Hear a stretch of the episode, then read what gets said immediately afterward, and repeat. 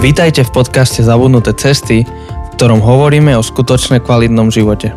Na novo objavujeme kľúčové spôsoby života, ktoré v súčasnej spoločnosti zapadajú prachom. Ahojte kamaráti, zdravím vás, volám sa Jose.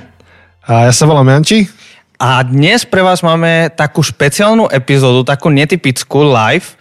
Boli sme minulý týždeň na Exite v Bratislave, čo organizuje BCC a pozvali nás s Jančím, aby sme hovorili na tému vplyvy. Ono to tak znie, že sme boli, ale my sme tam boli cez Zoom.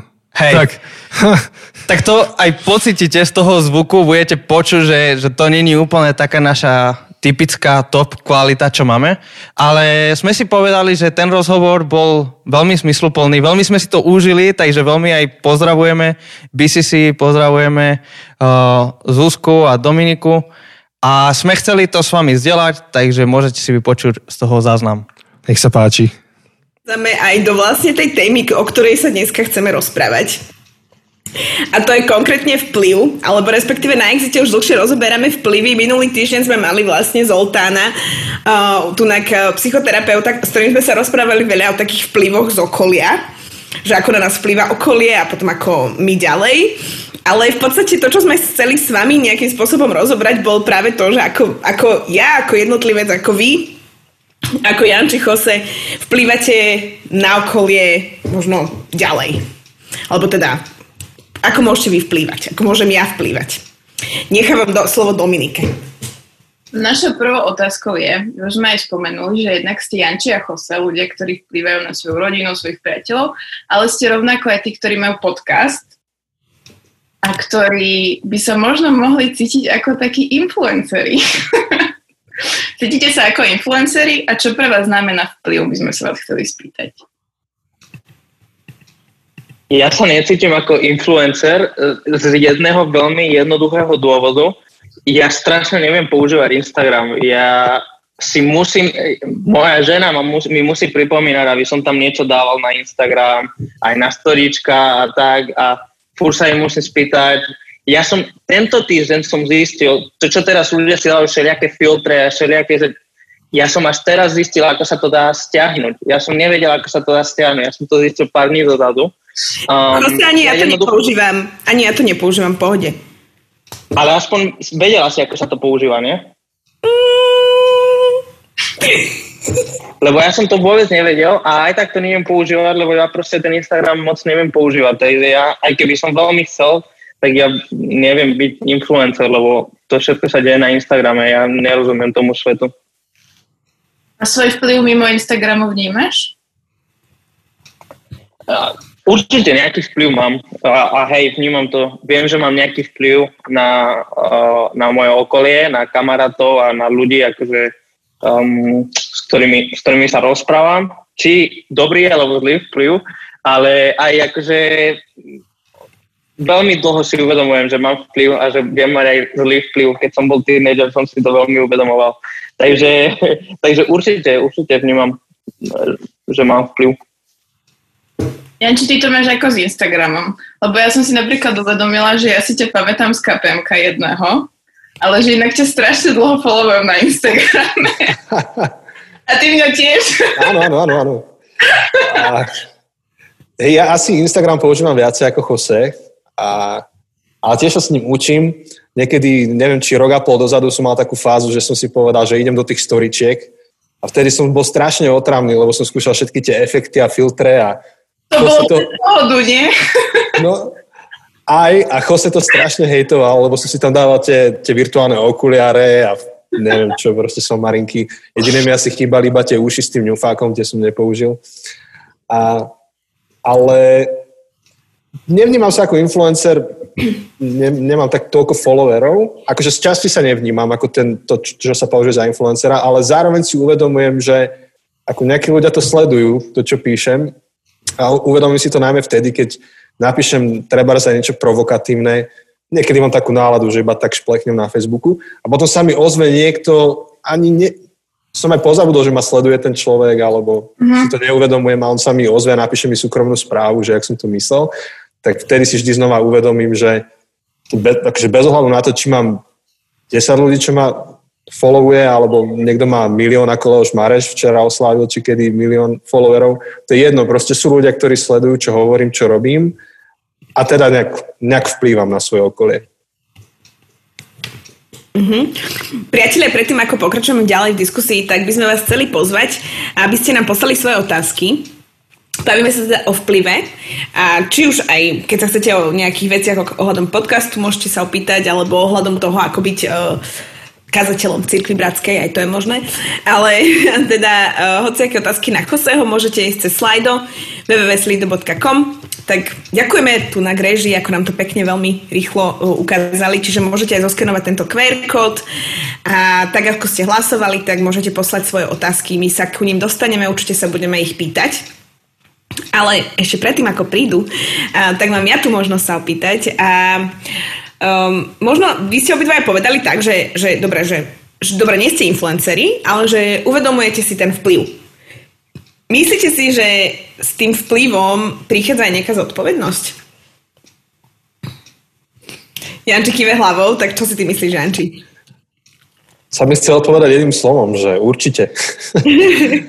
že je to tak. A uvedomujem si to, na, dám tam taký veľ, veľmi jasný príklad, že, že mám dve deti a tam si napríklad uvedomujem, že ja na ne vplývam a, a oni pozorujú, učia sa a na základe toho, ako ja interagujem s týmto svetom, aký mám názor ja čo robím, tak to nejakým spôsobom príjmu za svoje. A keď ja mám nejaký zlozvyk a vidím, že ho chytia, tak v podstate mám zodpovednosť za ich život. A myslím si, že keď, keď sa staneme všetci dospelými, tak e, sa to veľmi nezmení. Akože zmení sa tá intenzita toho, ako vplývame na seba, ale stále na seba vplývame. A, a keď ja niečo urobím a niekto iný povie, že Janči to urobil, tak keď to robí Janči, môžem to robiť aj ja. Tak je, je to istý typ, istý typ zodpovednosti. Alebo keď vyslovím nejaký názor, znova, znova je to niečo, čo vplýva na druhých. Čiže áno, ako náhle na niekoho vplývam, tak, um, tak nesem istý typ zodpovednosti. Mhm. Chose, chceš niečo dodať? Nemusíš, môžeš. Nie, 100% súhlasím. A myslím, že to vidíme v tom, ako aj ty celebrity, ktorí sú proste slávne všetko, tak akože čokoľvek dajú, tak e, ľudia im pod tým komentujú, akí sú jednak akože je jedna skupina, ktorým povie, ako všetko sú úžasné a tak, a potom je druhá skupina, ktorá čokoľvek spraví, ťa budú hejtovať.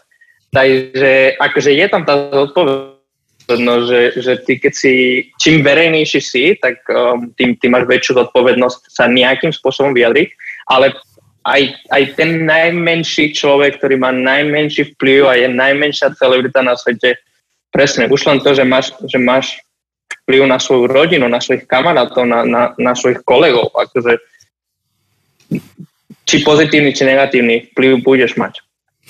A myslíte si, že e, keď hovoríte, že či už bude mať vplyv, nebude mať, takže dá sa to nejakým spôsobom spraviť tak, že nie, ja mať nechcem a hotovo. alebo, alebo proste, že definuje to vôbec niečo, že od teraz má vplyv, alebo nie? Určite nie. Akože ty vieš pracovať v živote na tom, aby si mal väčší alebo menší vplyv, ale vždy ten vplyv máš a, a proste máš ho. A, a v tej chvíli, aj keď sa rozhodneš nereagovať alebo nepovedať niečo, tak vlastne už vplývaš tým, že nereaguješ a nepovieš. Čiže tomu sa nedá vyhnúť. A to je celkom to, no. akože, podľa mňa také pesimistické, ne? Ja že akože... Pre, prečo pesimistické? Je, je to realita, proste fungujeme, sme kopka vzťahov, ako to niektorí nazývajú a, a ten vplyv je iba jedna z normálnych vecí, ako to, že dýcham a chodím, tak vplývam. To, to, ja, ja to nevnímam pesimisticky. Akurát uh, závisí na tom, že, že do aké pozície sa pasujem a či to ustojím a unesiem tú pozíciu, ale, ale skrátka nejaký vplyv mám. Akože pozícia, či vplývam alebo splývam, hej? Áno, jednak taká pozícia, alebo e, že v čom chcem komunikovať svoje postoje a názory, takže v tom, v tom môžem. Ale, ale skrátka, každý, každý z nás stále neustále vplýva, aj keď, aj keď sa rozhodne mlčať. Pre, preto napríklad e, sú niekedy tak, tak dôležité tie kampane, kde si ľudia dajú um, nejaký odznak na seba alebo nejaký, nejaký slogán alebo na Facebooku si dáš profilovku. Teraz napríklad uh, s tým Floydom, čo v Amerike, uh, čo, čo, čo ho zabili. ten, kto mlčí, už niečo komunikuje a ten, kto nemlčí. Ale ja, ja to nevnímam ani pozitívne, ani negatívne, to iba vnímam, že to tak je. Tak, tak, taká povaha, povaha života.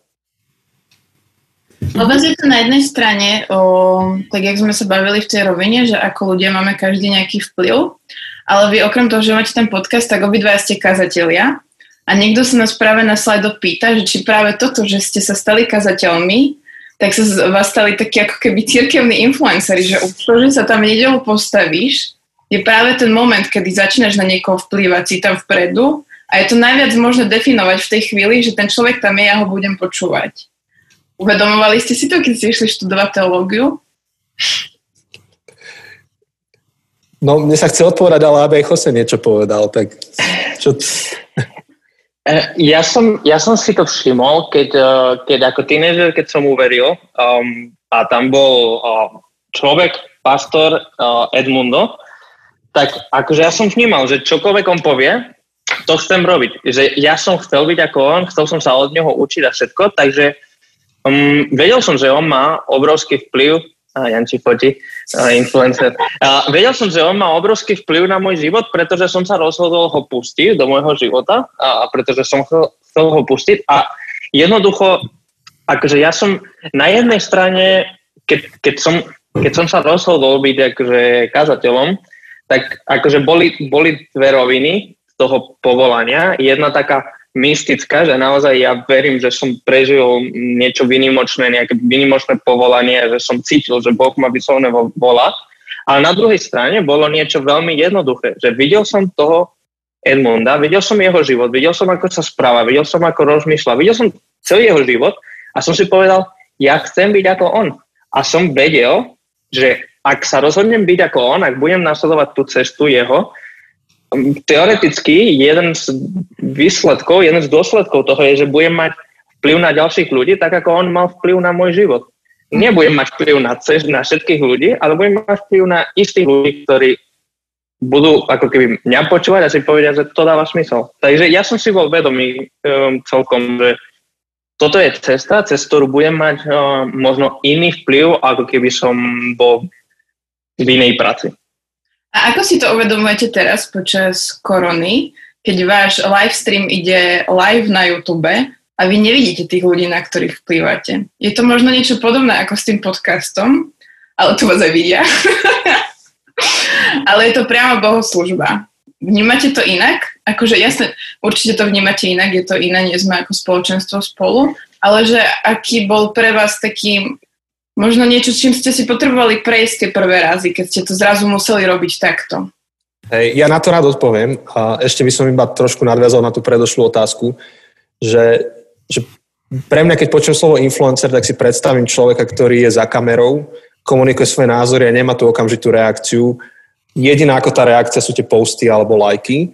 A v tomto je zásadný rozdiel podľa mňa v tom, keď niekoho doprevádzaš osobne v živote. To, čo robí kazateľ, že v podstate Dokonca ja si myslím, že aj to slovo kázateľ alebo ten titul, ktorý nám dávajú, úplne nevystihuje povahu našej roboty, lebo my nestojíme a nekážeme iba. My sprevádzame ľudí, sme ako pastieri a to je trošku, trošku iné.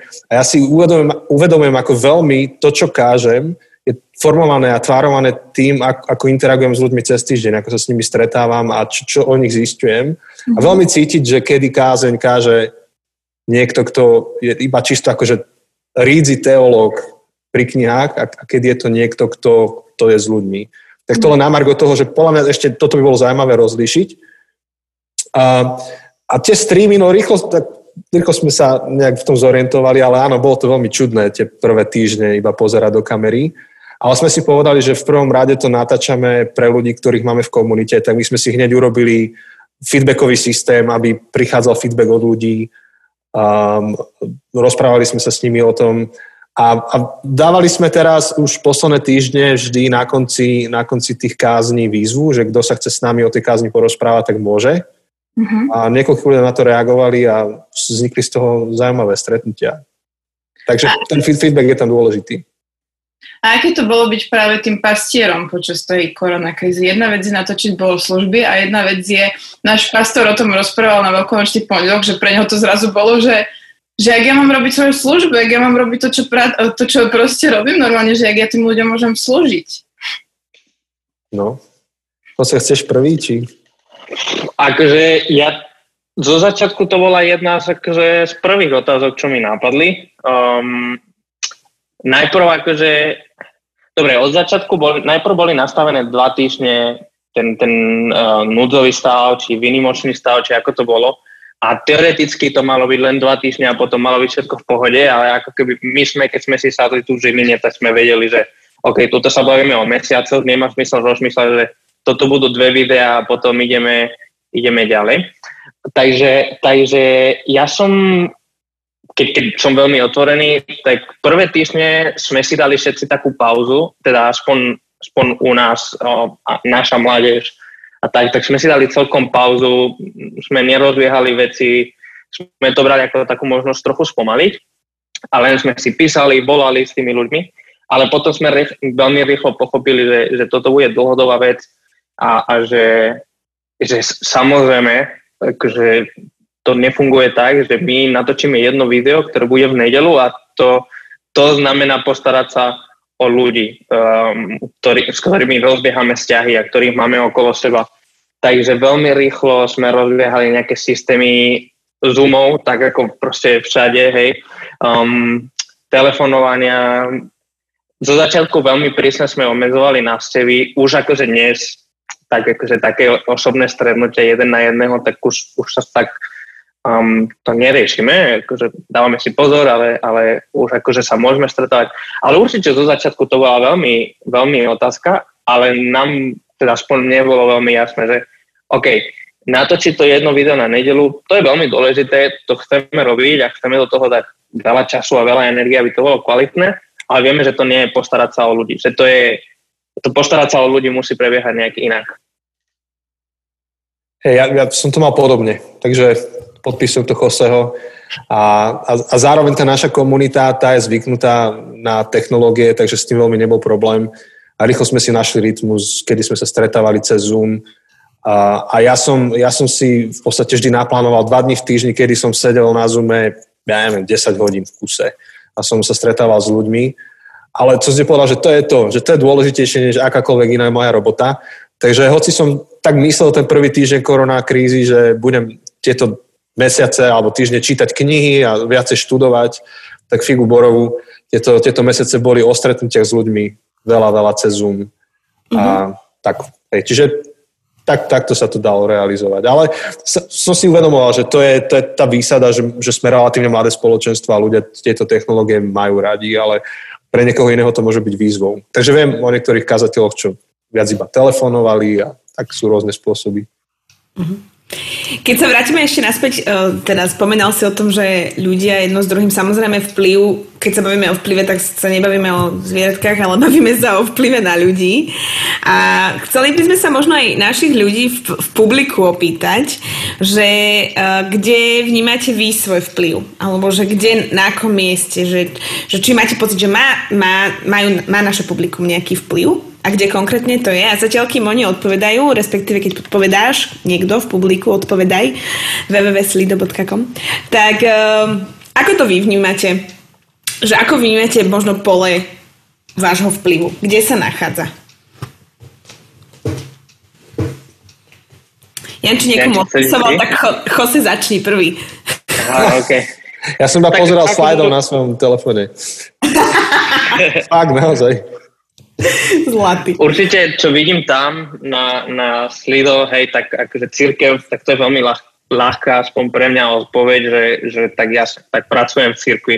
Ale akože áno, na jednej strane vnímam, že, že mám vplyv v cirkvi, pretože mám pozíciu, pretože mám um, tu, ten titul, ale zároveň akože mám vplyv v cirkvi, pretože v cirkvi je moja práca a ak moja práca by bola inde, tak verím, alebo dúfam, že aj tam by som mal nejaký vplyv. Mhm. Janči? Akože všade, kde sa fyzicky vyskytujem, tak tam, tam je ten môj vplyv. Um, je to do veľkej miery v mojej rodine.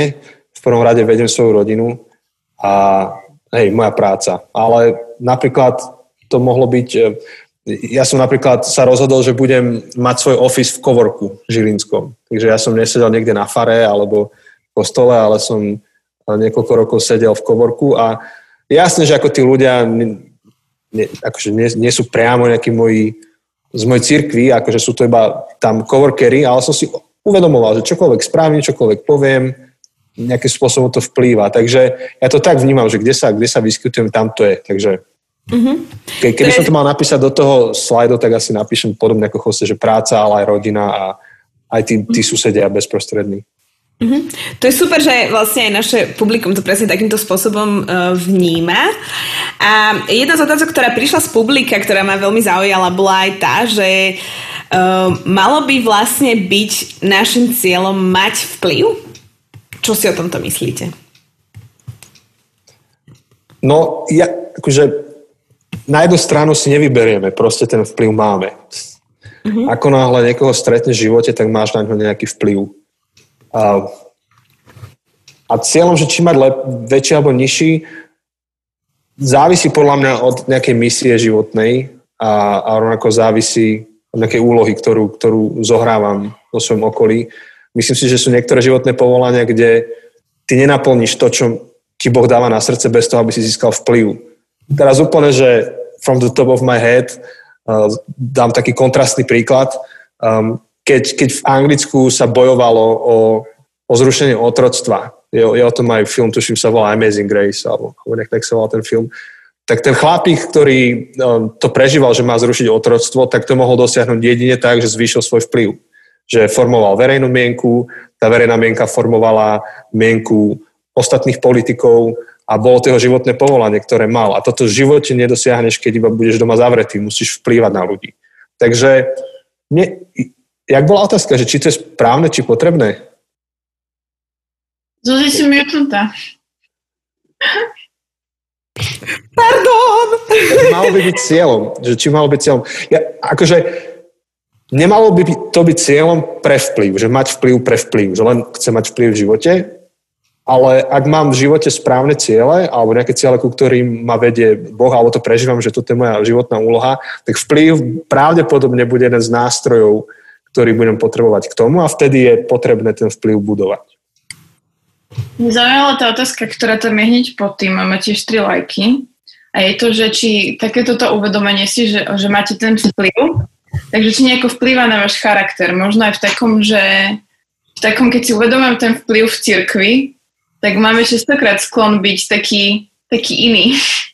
taký pekne vyzerajúci na zoome a zároveň, že či toto nejako mení váš charakter, keď si to možno uvedomíte v takej tej podstate toho, že mám ten vplyv a teraz to, čo ja poviem, závažiť, že či to nejako, no či vás to naozaj nejako mení. Sa môže začať. Ja, ja si myslím, že je veľmi ľahké, aby vplyv uh, vplyval alebo menil náš charakter a môže to byť pozitívne, môže to byť negatívne. Hej, akože je veľmi ľahké, keď máš nejaký vplyv, stať sa pyšným, stať sa arogantným, um, spovedať, že ja som majster sveta a, a tak. Zároveň akože to uvedomenie, že máš nejaký vplyv, to uvedomenie, že, že nejaký človek kvôli tomu, čo si ty povedal, kvôli tomu, čo si sa ty s ním rozprával, tak sa rozhodol um, robiť toto alebo robiť toto a, a že si mal nejaký vplyv na jeho život, tak akože mňa často vedie k takej, um, takej pokore. Alebo teda, akože nebudem sa tvariť, že vždy ma to vedie k pokore, akože ne, zápasím aj s um, pichou, ale, ale zároveň môže to byť také pokorujúce, že, že, že to je úžasné, že ja mám vplyv na, na, na niekoho a ma to má viesť aj k tomu, že chcem mať dobrý vplyv. Že viem, že tento človek sa rozhodol mi doverovať, sa rozhodol ma pustiť do jeho života a do jeho rozhodnutí a do jeho plánov, tak ma to vedie k takej pokore, že chcem ho dobre ovplyvňovať a chcem, aby mal čo najlepší možný život. Ja podpisujem to, čo vraví Jose. A opäť, ja si myslím, že nemáme na výber, že uh, to uvedomenie si, že máme vplyv, nás nejakým spôsobom formuje. Nemôže nás to neformovať, inak by sme asi boli lahostajní voči tomu. Otázka je, že či pozitívne alebo negatívne. A tak ja napríklad som vyrastal v rodine kazateľa a v cirkvi som sa pohyboval, odkedy som sa skoro narodil, plus minus. Tak na niektoré veci som si zvykal už skôr, ale, ale tiež som si prešiel rôznymi fázami a niekedy um, som potreboval proste zmeniť niektoré svoje postoje. Ale, ale áno, momentálne skôr prežívam to, čo hovoril Jose, že prežívam skôr tú zodpovednosť. A dúfam, že teda ten môj charakter to ovplyvňuje natoľko, aby som bol čím ďalej zodpovednejším a rozvážnejším človekom a, a do, dobre vážil slova, ktoré poviem a tak ďalej. Uh-huh. Ale ja by som možno nadviazala na to, o čom hovoríte, pretože podľa mňa práve vplyv dokáže niekedy veľmi útočiť na náš charakter. Respektíve um, možno aj presne to, čo ste, myslím, že Jose, ty si to spomenul na takú našu píchu. A viete, alebo uvedomujete si to, alebo možno lepšie formulovať otázku takým spôsobom, že ako si udržujete ten správny charakter v priestore vplyvu, ktorý máte? Ja si kladím akože zásadnú otázku, že či človek uvidí pichu v zrkadle. Že či sa to vôbec dá. Ne, neviem, či niekto vedome chodí s tým, že som pyšný človek. A myslím si, že to patrí k tomu vývoju sme založili kedysi prvú kapelu, potom druhú kapelu, viedli sme nejaké veci, nejaké akcie a, a človek proste musel zápasiť sám so sebou, ale mal nejaký ten bezprostredný kolektív okolo seba, um, ktorý mu akože buď spätnú väzbu, alebo sme nejak fungovali spolu. Takže uh, to, čo si myslím, že je dôležité pre budovanie nášho charakteru, je nezostať iba v takej ulitke sami, ale že máme ľudí, ktorí nám môžu povedať niektoré veci do očí. Um, máme priestor nejakých konfliktov, kde ak, ak máme nejakú vadu z toho charakterovú, tak sa nám to ukáže a dúfam, že naše manželky nám povedia, keď už nám bude príliš to sadať na nos. Tie nás no. hneď uzemňa. Môžeme ísť asi na slajdo, kde sa niekto pýta, že či práve to vplýva aj na vaše sebavedomie. Že keď ste kazatelia, máte ten vplyv, tak či vlastne nejakým spôsobom to ovplyvnilo aj vaše sebavedomie, ktoré úzko si myslím, že že súvisí s tým vplyvom, možno aj s tým negatívnym a zároveň aj s tým dobrým. Zmenilo to vás ako ľudí v, v oblasti sebavedomia? Ja, ja, som, ja som raz počul... Si, Jose, hovor, hovor. Ideš v Jose, poď. Ja som, ja som raz čítal takú, um, také nepodolenstvo, také príbeh jedného rabina. Uh, jeden rabin písal tento príbeh. To, to nie je reálny príbeh, on to len písal práve, aby učil o sebavedomí. A hovoril, že, uh, že Biblia nás učí dve veci o, o človeku. Biblia niekedy o človeku uvažuje strašne vysoko, že, že človek je naozaj vynimočný tvor a zároveň Biblia nás učí, že človek je prach a je nič. A, a že, že ten, ten, tento ráby hovorí, že, že mali by sme chodiť, um, mali by sme si písať na papierik, na jeden papierik, mali by sme si písať, stvoril som všetko pre teba a na druhý papier si len prach. A si dať jeden papier na jedno vrecko a druhý papier na druhé vrecko. Lebo niekedy, niekedy to, čo potrebujeme počuť, niekedy naozaj sa trápime a, a sa cítime zle a sa máme ťažko a vtedy potrebujeme si vyťahnuť ten papier od Boha, akože posolstvo od Boha, že stvoril som všetko pre teba, stvoril som celý vesmír pre teba. A to je to, čo potrebujeme počuť. To je to Bože slovo pre nás. Ale niekedy práve naše sebavedomie je príliš vysoké. Práve sme dokázali niečo úžasné a sme robili niečo super a sme mali super podcast alebo super kazen alebo, alebo super vystúpenie s kapelou a vtedy akože už ideme tak hore nosom, že potrebujeme vyťahnuť druhý papierik a si pripomenúť, že, že sme len prach a že o 100 rokov už tu nebudeme a možno na nás nikto nebude pamätať a, a to, že sme mali super kazeň, bude zabudnuté a že nie sme tak dôležití. Um, mne sa toto veľmi páči, ako niečo, ako sa snažím ja rozmýšľať nad sebavedomím. Že určite treba mať nejaké zdravé sebavedomie. A myslím si, že keď máme veľmi nízke sebavedomie, to je nezdravé. A keď máme veľmi vysoké sebavedomie, to je nezdravé a preto potrebujeme to vyvážiť. A preto si myslím, že, že máme tie dva papieriky, ako keby, aby sme vyvážili, keď máme niečo nezdravé. Áno. Opäť, akože veľmi niečo dodať, ale Um, akože samotné kázanie ti sebavedomie nedodá ani nezoberie, sú to skôr tie reakcie ľudí a tvoje pocity zo seba. A, a keď dlho kážeš, tak máš presne také skúsenosti, ktoré sú tie dobré papieriky a zídeš dole a teraz ťa 5 ľudí pochváli, tak sa znáša, že och, že malo to zmysel, celá tá príprava a dobré to bolo. A potom máš také chvíle, kedy nikto nič nepovie a ešte ty máš z toho blbý pocit a potom pochybuje, že či si tam vôbec má chodiť hore a niečo hovoriť. A, alebo, alebo ťa rovno niekto skritizuje, hej, že príde a povie, že, že absolútne nesúhlasil s tým, čo si hovoril. A je jedno, že 90 ľudí s tebou súhlasí, ale ten jeden nesúhlasil, tak ťa to, to dá mentálne dolu. A, a myslím si, že, že tá kazateľská služba ako taký rast rastlinky, ktorá zažíva ročné obdobia a píšu sa, alebo v strome sa tam píšu tie letokruhy a podľa toho, či bol letokruh chudý alebo hrubý, vieš, či bol dobrý alebo zlý rok, tak máš aj také letokruhy, aj onaké, ale proste ten strom pevne a rastie. A, a verím, že aj, aj tá práca Ducha Božieho v nás, Ducha Svetého s tými skúsenosťami to nejak tak vyšperkuje, že, že to bude to zdravé sebavedomie, o ktorom hovoril Jose. Ale naozaj zase mať, akože kázať bez úplného sebavedomia, to sa nedá. Hoci máme Apoštola Pavla v Biblii, ale to je iný príbeh, hej, ktorý tam hovorí, že on není zrovna nejaký rétor, ani nekáže sebavedomo, ale to, bola zase iná téma. Zároveň si myslím, že služba ako taká nepochádza zo žiadneho sebavedomia, ale reálne z identity, ktorú ti dáva Kristus za jednoducho volanie, alebo respektíve povolanie, ktoré ti dá a keď jednoducho sme zakorenení v Kristovi a vieme, kým sme v ňom, tak je to potom úplne jedno, či som najväčší introvert a zrazu kážem pre 10 tisíc ľudí, lebo jednoducho ma tam Pán Boh postavil, ale uh, to je z, z múdrosti Zuzky Božikovej. Dobre, dobre. A veľmi sa mi páči, priatelia, ste super aktívni, posielate nám otázky, veľmi, veľmi, veľmi mňa to veľmi potešuje.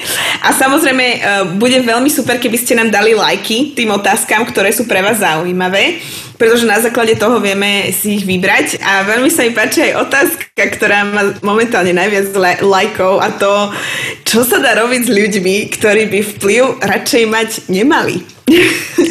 Máte na to nejaký liek? Tak uh, jedných sme napríklad nezvolili.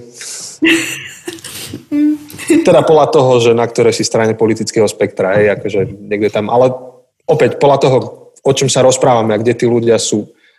Myslím si, že presne ako je to v politike, že niekedy máš na výber a keď máš pocit, že človek nemá mať vplyv, tak ho nedosadíš do funkcie alebo pri najmyšom období ho dáš dolu.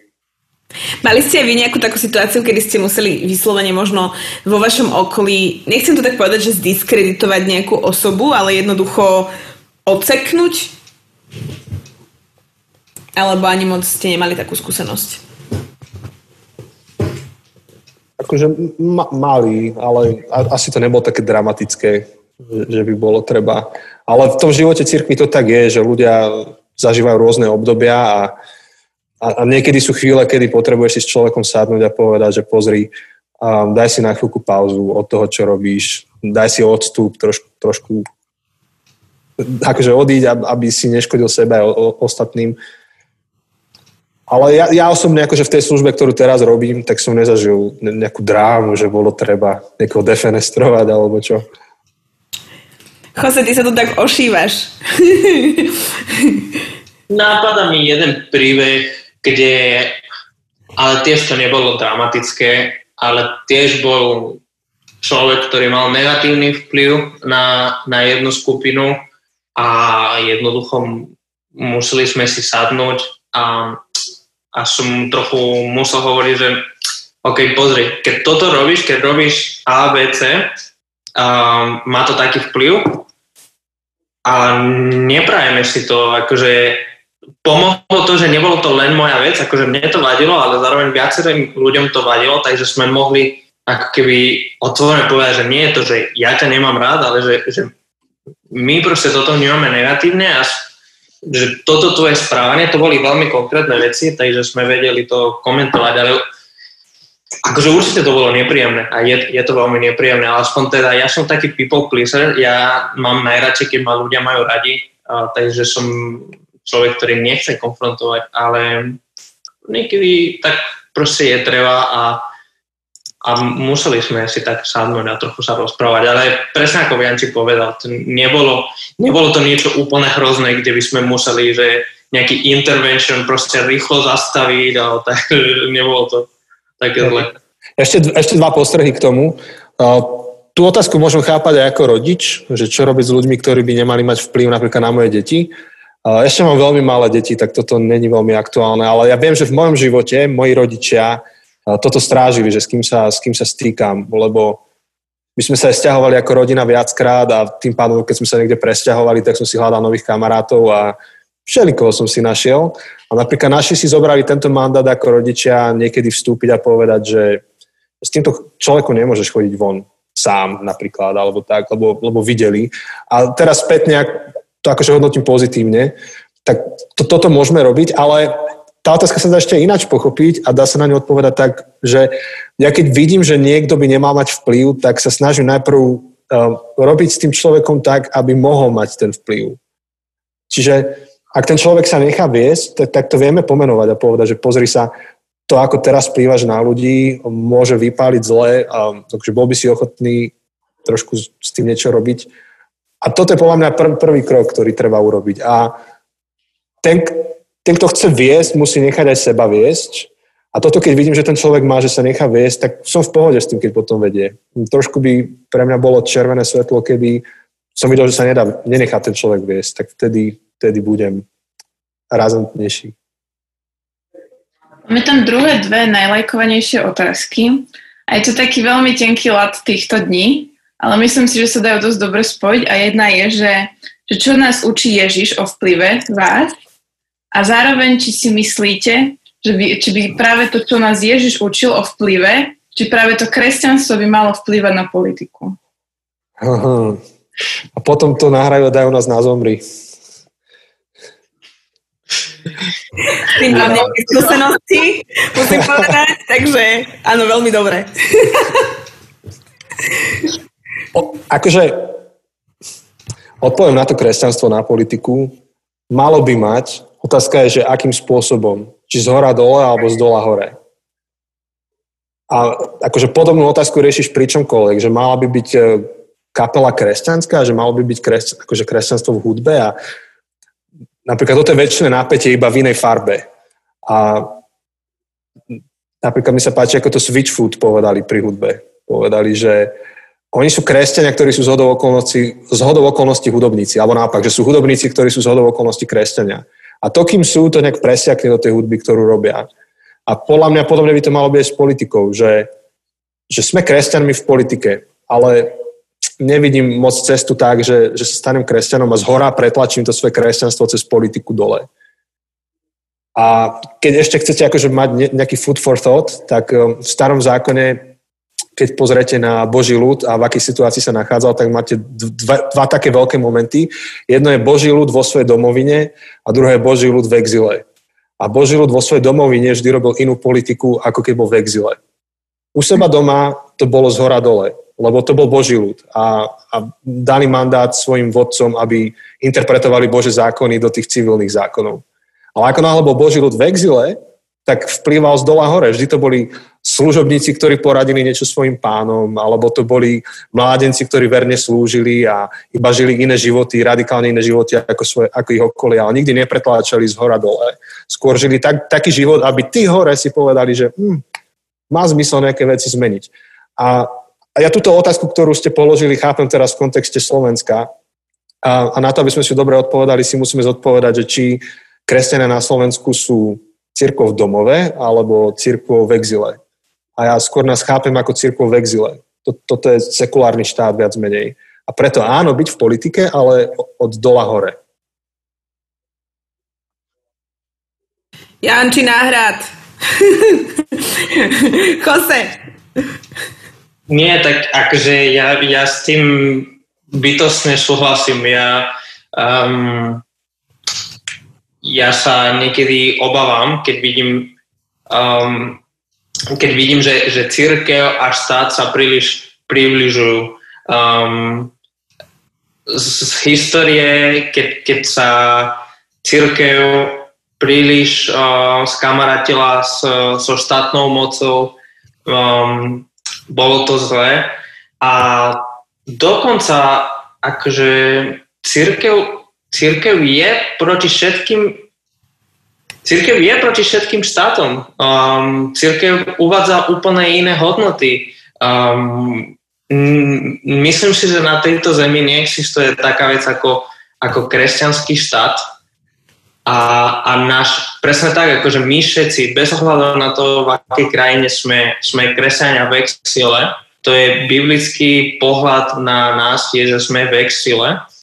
A, a vždy kresťanstvo bude protivným hlasom proti tak, taký teologický, teologický pojem je, že, že proti impériu. Ale jednoducho, akože aj keď Slovensko je zväčša kresťanský katolický štát, akože my si musíme uvedomiť, že, že, že tuto, že nie sme, nie sme. A sme v exile. Um, takže, takže to musíme úplne inak vnímať. A kres, kresťanstvo vždy bude nie že v opozícii, ale, ale má úplne iné, iné hodnoty ako akýkoľvek štát. A, a to je to, čo vyvolávalo v prvých storočiach cirkvi prenasledovanie. A dokonca by som povedal, že ak církev um, je príliš blízko so štátom, to znamená, že kompromituje, kompromituje svoje hodnoty a, a na mňa bolo dosť zaujímavé, že ja som minulý rok mala skúšku z filozofie a mala som presne také tie základy toho, že ako vznikala demokracia a tak ďalej. A do toho nám dal náš profesor text od, o, od svätého Augustína Boží štát. A tiež to bolo úplne presne to, že on nám na tom ukazoval také tie, tie protiklady, presne to, čo Jose vravel, že ako to kresťanstvo išlo proti tomu, čo, čo bolo normálne, že a bolo to dosť zaujímavé, lebo som si, my sme si mohli potom vybrať akože jedného toho filozofa, o ktorom chceme rozprávať na tej skúške. Ja som si vybrala toto a bolo to, bolo to presne také, že, že ide to strašne proti tomu a strašne bolo ťažké nájsť tom taký ten balans, že kedy si už ulietávam, že proste takto toto v živote nemôže fungovať a kedy to naozaj viem aplikovať. Mm-hmm.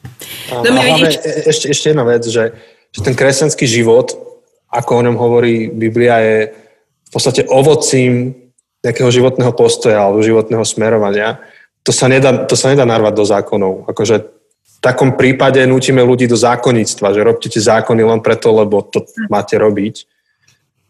Hm, to tak sa nedá. To ne, nerobí to ani dobre svetlo. A ešte jedna myšlienka. Církev vždy vo svojej podstate v začiatkoch bola hnutím. A, a hnutie inak vplýva na krajinu, ako keď to natvrdo dáš do zákonov. Mm-hmm. Vidíš, Dominika, tvoje sociantropologické myslenie sa tu predsa len zjavilo. Takže odteraz sa budeme citovať a budeme citovať Augustína. Ďakujeme za tip. Ale ešte k tomu, Dominika, čo si povedala, akože presne to, čo Augustín povedal, tak Augustín to povedal vo svete, kde rímska ríša už bola oficiálne kresťanská. Akože on žil už kresťanskom štáte a napriek tomu on si veľmi dobre uvedomoval, že kresťanstvo je jedna vec a štát je druhá vec a sú úplne inde. Oh, wow. Toto práve sme, sme videli aj kúsok uh, takého toho Joseho, ktorý číta veľa kníh, uh, nejakých 70 za rok, že? A uh, Jančiho... Jančiho 100, 150. Jančiho Otino ho nazval Blázon. Blázon. Blázon. A pomaly sa chýlime ku koncu. Máme v podstate možno takých nejakých posledných 5 minút a máme tam veľmi, veľmi, veľmi zaujímavú otázku s piatimi lajkami, ktorá je asi najvyvoltovanejšia. A to, vypravte sa chlapci, chalani, ste pripravení? Mm-hmm. To je ťažká otázka. Kde je hranica medzi zdravým vplyvom a nezdravom manipuláciou? Haha, super otázka. Dávame jednotku. To je úplne super. Uh, manipulácia je netransparentná. Myslím, že, že tam je úplne zásadný rozdiel, že pri manipulácii na teba vplyvam, ale nepoviem ti, akými spôsobmi a za akým účelom. Pri zdravom vplyve, ktorým môže byť napríklad aj výchova, alebo vedenie firmy, alebo vedenie štátu, pri zdravom vplyve som transparentný a poviem, že to, čo idem robiť, idem robiť pre tieto dôvody. A tam je úplne zásadný rozdiel. Čiže manipulátor ti hovorí jedno a tvári sa, že chce niečo, ale chce niečo úplne iné z teba. Takže tvári sa, že ti chce dobre, ale v skutočnosti chce ti predať produkt a ty o tom ani nevieš. Alebo chce niečo z teba vyťažiť. Ale, ale zdravé vedenie je transparentné a ide, ide ti o dobro niekoho iného. A, a, a otvorene to komunikuješ. To, to mala byť moja, to, to som chcel povedať, lebo to, a, a to máme, že sme boli na tom tréningu o komunikácii a o, o moderovaní um, diskusí a tak s, s Dušanom Čičovom a presne tak, ako sme hovorili o tejto téme, že, že kedy je to vplyv a kedy je to manipulácia a presne akože, hej, že tá transparentnosť v tom je kľúčová. A dokonca, akože môže sa stať, ešte len aby som to trochu špecifikoval, lebo Janči, ty si povedal, že ide mi o dobro trochu druhého. Môže sa stať, že aj sa milím, a to stále nie je manipulácia, pokiaľ som transparentný, že to je to, čo ja som presvedčený, že je to najlepšie pre teba. Možno sa milím, lebo som len človek, um, ale, ale keďže verím, že toto je pre teba najlepšie a otvorené priamo, priamo ti to poviem, tak potom to nie je manipulácia. To možno je chybný vplyv, ale nie je to manipulácia.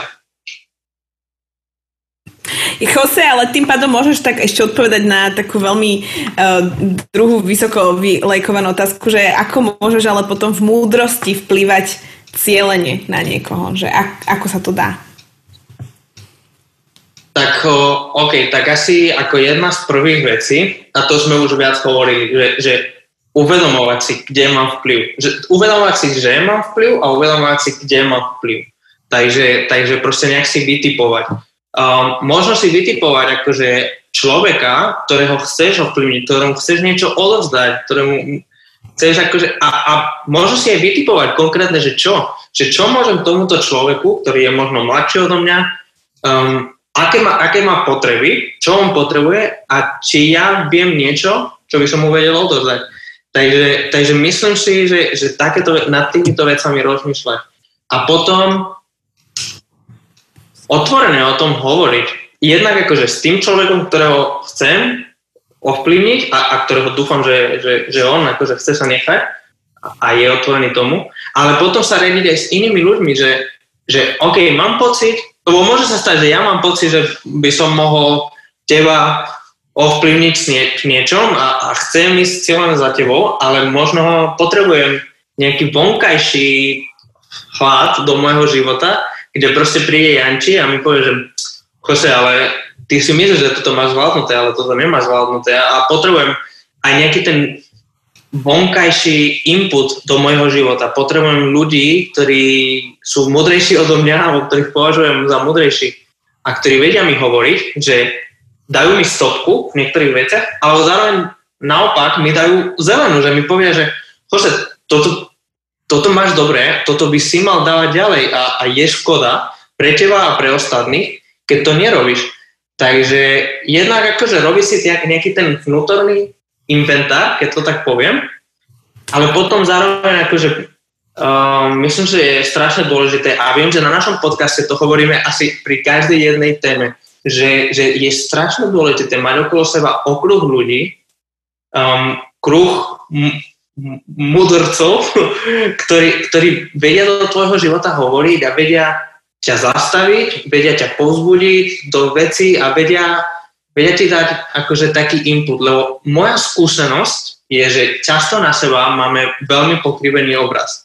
Niekedy príliš pozitívny, príliš dobre uvažujeme o sebe a niekedy príliš negatívne uvažujeme o sebe, ale malokedy človek sám, sebe, sám seba vie správne hodnotiť. Lebo nám ide o príliš veľa. Ide nám o veľa, keď hodnotíme seba, takže nevieme byť objektívni. Dobre, priateľe, ďakujem veľmi pekne za všetky otázky, ktoré ste nám poslali. Zostalo ich niekoľko nezodpovedaných, ale šťastie sú to aj také veci, ktorých sme sa už dotkli.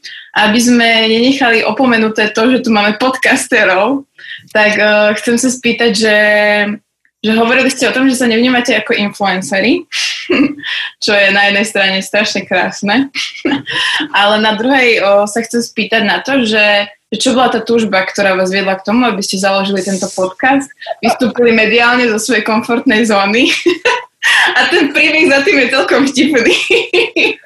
ja si myslím, že Jose by ho mal porozprávať. Dobre, ja ja som pred, pred uh, 5 rokmi začal počúvať podcasty a vždy ma to fascinovalo. Mne to prišlo ako sen, že proste, že len si sedím a, a hovorím moje myšlienky a niekto to chce počúvať. Lebo tak to bolo pre mňa, že ja som počúval myšlienky druhých ľudí a že som bol tým fascinovaný. Ale, ale keďže sa nevnímam ako influencer a, a možno v tom som mal práve ten pokrivený obraz o sebe, že, že, že nemám čo povedať, tak ja som povedal, že nikoho nezaujíma podcast Chosem, že, že nikoho nezaujíma počuť moje myšlienky. Takže, takže nikdy som to nepočúval, ale veľmi často som hovoril o podcastoch aj s chalanmi, som hovoril, že tento týždeň som počúval toto a toto bolo také dobré. Ale pre mňa to bolo vždy taký, že možno až budem mať 40 rokov a už budem mať niečo za sebou, alebo čo ja viem. A potom zrazu prišiel jeden deň ďanči a z ničoho nič mi volá proste, že či nechceme nahrať podcast. Že, že čo? Že nahrať podcast? Že no, že vieš, idem začať s jedným ďalším kamarátom, Dosom, idem začať s ním robiť podcast, tak kúpil som techniku a všetko, ale on býva v inom meste a Takže budeme to robiť tak, že sa stretneme raz za rok, raz za mesiac na pol cesty a nechcem ísť na to prvé stretnutie nepripravený. Potrebujem zistiť, ako funguje tá technika, bla, bla. Takže by sme nahrávali jeden podcast spolu, aby som si vyskúšal to celé, ako funguje. Takže dobre, tak sme sa stretli jeden deň, od rána od 8 do nejakej 11 v noci sme tvorili, tvorili názov, tvorili myšlenku, sme nahrávali tú prvú sériu o šalate, celé na jeden deň. A sme to pustili von, von a on za to mi povedal, že dobre, tak toto je tvoj podcast, zabudnuté cesty, rob s tým, čo chceš a, a akože je to tvoj projekt. A, a on proste, že, a že mi požičia kľudne, že on kúpil tú techniku, mikrofóny, všetko, že kedykoľvek to potrebujem, mi to požičia. Ale že teda zabudnuté cesty, to je Joseho projekt. No a tak čo si sa stalo s tým podcastom, ako si to moc nevyšlo s tým uh, Dawsonom, tak uh, ja som bol uprostred nahrávania ďalšej série, uh, čo nakoniec bola tretia séria s Peťom Podlesným. A uprostred toho jeden deň mi volá Janči s takým, takým tichým hlasom, takým, taká, taká ovečka, ahoj, Jose, ako sa máš? Ako je všetko. A vtedy som vedel, že asi, asi, niečo, asi niečo odo mňa chce. Uh, lebo Janči malo kedy, vtedy, vtedy mi malo kedy volal. Uh, tak, My sme si písali vtedy viac, akože používame. Písali, písali, ale keď Janči volal, tak vždy Janči niečo chcel. Janči nevolal len tak. Um, tak zrazu volal a že No, že som rozmýšľal, že možno by sme ešte mohli nahrať niečo spolu s podcastom, že nakoniec sa mi uvoľnilo nejaký ten čas, ktorý som si rezervoval v mojom kalendári pre ten podcast s Dosonom a tak trochu som, že um, a počkaj, ako sa ti uvoľnilo, tak trochu som sa začal viac pýtať, až došlo k tomu, že no, že teda nebudeme nahrávať podcast s Dosonom, tak, že by sa rád vrátil do podcastu, tak um, tak ja si pamätám, ako jeden deň, pár dní na to sme mali uh, také rande s mojou ženou. Neviem, či to teraz počúva inak. Um, a ja sa to pamätám, sme boli v Martine, v našej obľúbenej kaviarni, sme sa išli prejsť. A som, som hovoril s ňou, že no, že neviem, neviem, proste, že Janči sa chce vrátiť a neviem, mám toho také smiešané pocity, lebo na jednej strane ja chcem, aby sa vrátil, lebo proste s ním sa mi super nahrávalo a ja sa teším, že by sme mohli mať ďalšie rozhovory a on vie do toho priniesť také dobré veci, čo ja neviem, či by som vedel. Ale na druhej strane ja sa tak bojím, že on to celé uchopí tak pre seba a že, že si to ukradne a že proste, že nakoniec to bude celé, že to je môj podcast a pozrite, aký som ja veľký boss tak som mal také, také smiešané pocity. Vtedy v Martine sme sa rozprávali a, a moja žena, ona je tam, tam múdra z nás dvoch, tak akože hovorila, že, že pozri, to je super, čo ste nahrávali s Jančím a dobre sa ti bude s ním nahrávať a zároveň ti to dá príležitosť to viac rozvíjať, lebo keď si sám, tak budeš viac obmedzený, tak tak ona ma presvedčala, ja som bol už tak presvedčený, že, že hej, že ja chcem s Jančím, len sa obávam, a, a, a tak vznikol, vznikol podcast. Čiže to bol vlastne Jose slovenský influencer a Janči. Takže krásny oxymoron, mne sa to veľmi páči. Priatelia, môžete vidieť, že aj takéto obyčajné príbehy stoja za vznikom nejakého podcastu a keď máš pocit, že sa chceš zapojiť do nejakého podcastu, tak chod za tým človekom ako Janči za Josem a spolu vytvoríte niečo veľmi pekné. My máme na vás poslednú otázku, jednovetnú odpovedovú. A to predstavme si, že teda ja som Zuzka z Turčianských kľačian a zistila som, že mám vplyv uh, alebo respektíve uvedomila som si, že mám vplyv a že proste niečo s tým chcem spraviť. Tak podľa vás, kde mám začať? Mám zmeniť svoj život alebo podľa vás, ako zmení sa môj život kvôli tomu, lebo som si uvedomila, že mám vplyv? Jedna veta. Môžeš dve. Asi, asi by som sa spýtal, že aký druh vplyvu má to dievča. No tak zistili sme, že, tak vy ste mi povedali, povedzme, že, že v podstate, že každý má vplyv. Tak si uvedomujem, že mám vplyv asi na svoje okolie a čo s tým mám robiť? Akože preto by som sa pýtal, že aký, aký druh vplyvu to je a skúmal povahu toho vplyvu, lebo to by viedlo ďalšie tie kroky. Takže či, či je to ten druh vplyvu, že ľudia radi počúvajú moje myšlienky, alebo je to ten druh vplyvu, kde ja niečo zaujímavé robím a tí ľudia sú mnou inšpirovaní a opakujú to po mne. Um, niečo na štýl pošli to ďalej. Hej. Tak toto by som skúmal a, a potom na tom by som staval. By som sa zaujímal, že, že či sú nejakí iní ľudia, ktorí majú taký typ vplyvu, aký začínam mať ja a učil by som sa od nich. Mhm. Super. Jose, tebe niečo napadá? vzdelávaj sa. Um, proste vyber si tú jednu oblasť, akože sprav si taký inventár, zisti, kde môžeš mať vplyv, akože akým spôsobom, či je to cez umenie, či je to cez YouTube, či je, či je to cez podcasty, či je to cez to, že vytvoríš nejaké oz akože zisti, v akej oblasti alebo oblastiach vieš mať vplyv a vzdelávaj sa v tom. Akože staň sa expertom v tom. A tým nemyslím, choď na vysokú školu a... a, a nie, nie. Um, máš, máš YouTube, máš TED Talky, milión. Skoro všetko už na svete otitulkované do slovenčiny, aj keby si nevedel po anglicky. Um, knihy, akože kúpuj, investuj, akože kúpuj si knihy, akože tie, ktoré potrebuješ, tie, ktoré ťa naučia, ako ako ten vplyv, ktorý máš, využiť na 100%. Či už je to malý alebo veľký vplyv, to je jedno. Ty môžeš mať obrovský, obrovský vplyv, ty môžeš mať obrovskú platformu, ak ju nevieš použiť, to je na nič. Takže, takže proste staň sa expertom, vzdelávaj sa cez formálne a neformálne veci, aby si bol expertom v tom. A ja vás chcem priateľe pozbudiť, že kdekoľvek sa nachádzame, tak máme vplyv a ten vplyv môže byť aj úplne obyčajný aj taký, že umiete riad po kolegoch napríklad. A niekto si to všimne. Aj takým malým spôsobom sa dá vplývať na ľudí. Ďakujeme. Veríme, že to bolo pre vás zaujímavé a že vás neodradila ani tá kvalita, taká tá internetovo, zoomovo komprimovaná a, a tá téma influencingu a téma vplyvu bola pre vás aspoň trošku obohatením.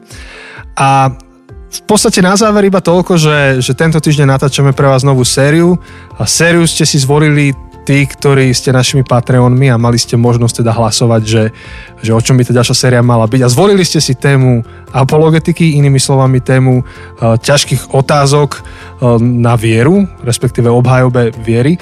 Tak pokúsime sa to čo najlepšie pre vás pripraviť. Tak veľmi sa na to tešíme. Tak um, o týždeň a zatiaľ čo? Pešte kváskové chleby, tak ako Jose. Ahojte. Čau.